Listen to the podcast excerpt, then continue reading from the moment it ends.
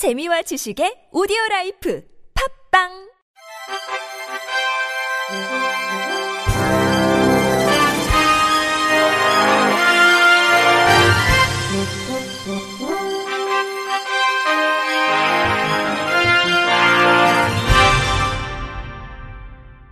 청취자 여러분 안녕하십니까? 11월 다섯째 주 주간 KBIC 뉴스입니다. 한국 장애인개발원이 세계 장애인의 날을 맞아 12월 1일부터 10일까지 열흘간 장애 공감 주간을 운영합니다.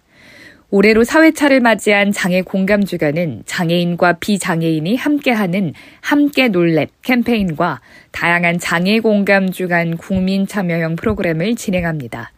함께 놀랩 캠페인은 다 함께 놀 국리를 하는 연구소 컨셉으로 강릉 여행, 장애인 유튜버와 함께 즐기는 서커스 관람, 휠체어 댄스 스포츠 최수민 선수와 함께하는 전시 관람의 세 가지 프로그램으로 구성됐습니다. 또 EBS 1 딩동댕 유치원과 협업해 오는 8일 개발원 장애인 인식 개선 캐릭터인 코코와 디디가 특별 출연합니다. 외에도 함께 놀궁리 이벤트, 댓글 이벤트, 콘텐츠 만족도 조사 이벤트 등 누구나 참여할 수 있는 다양한 이벤트를 준비해 참여자들에게 추첨을 통해 다양한 선물을 증정합니다. 전국 장애인 차별 철폐연대가 출근길 지하철 탑승 시위 대신 선전전을 벌이겠다고 했지만 서울교통공사의 제지로 해화역 승강장에 진입조차 하지 못했습니다.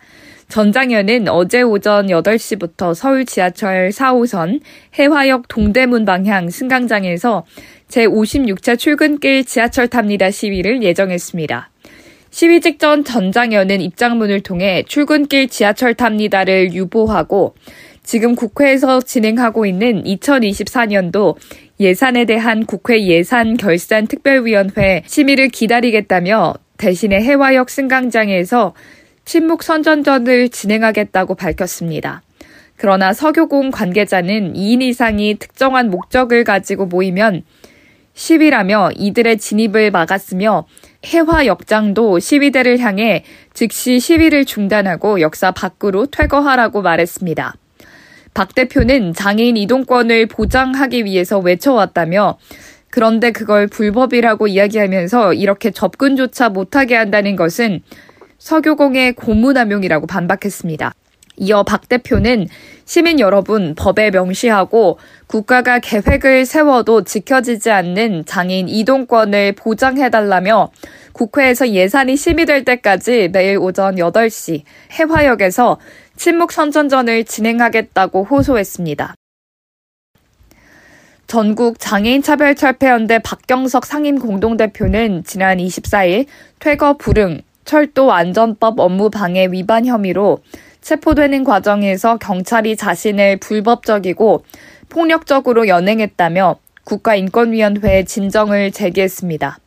앞서 서울교통공사는 23일 전장현의 지하철 시위를 원천 봉쇄하는 강경 대응 방안을 내놓고 역사 진입 차단, 진입 시 승강장 안전문의 개폐 중단 등 승차 제한, 모든 불법 행위의 법적 조치를 골자로 하는 3단계 대응에 나서기로 했습니다.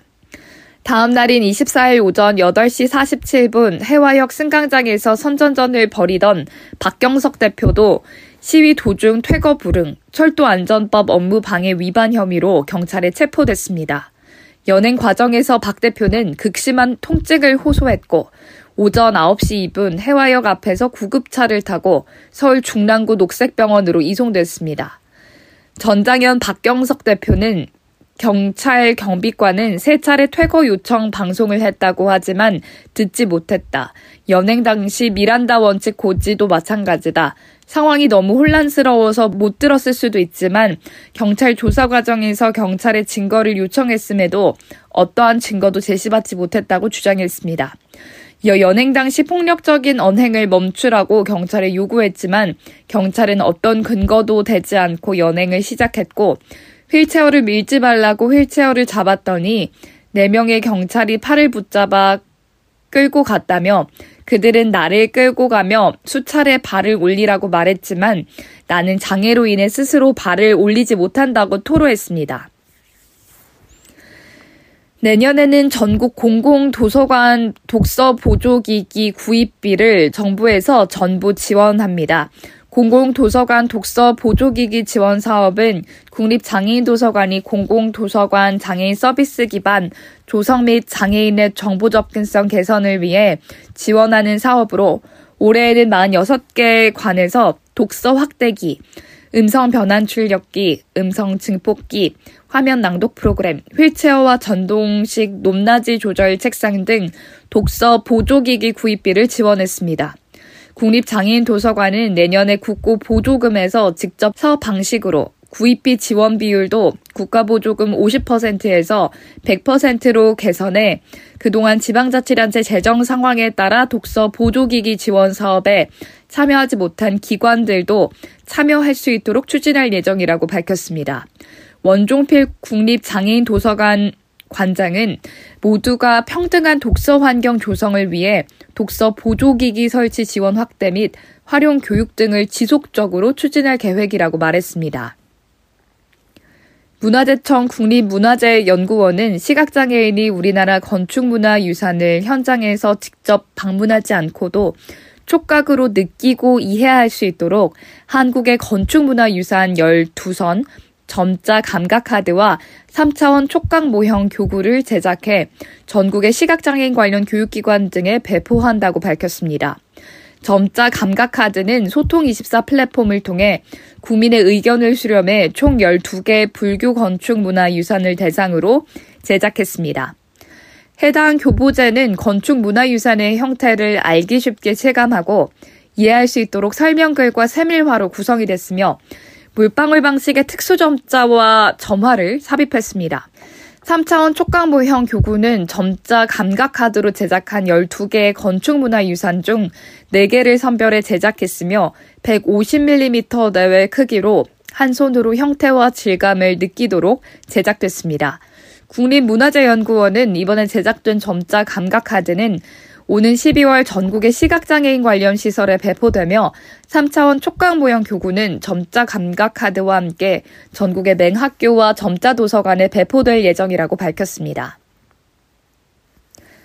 은평 늘봄장애인 자립생활센터와 마포 정신장애인 자립생활센터는 최근 서울 여의도 이룸센터에서 정신장애인 정신건강 서비스와 접근성 토론회를 개최했습니다.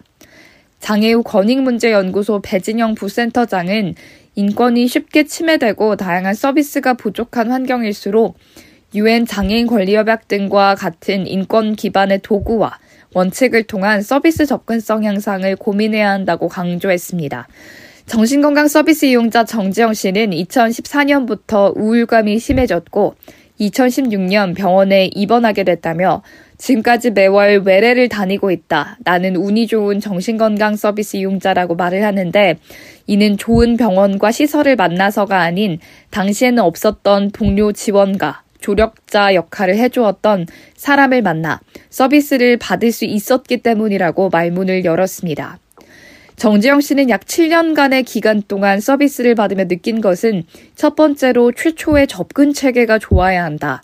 첫 상담과 진료를 받고 싶어 여러 군데를 연락해 보면 다 똑같이 상담 날짜를 예약하라고 한다면서 단순하게 안내를 해주는 것이 아니라 전화를 통해서라도 상담을 할 수 있는 전문 상담사가 배치되길 바란다고 말했습니다.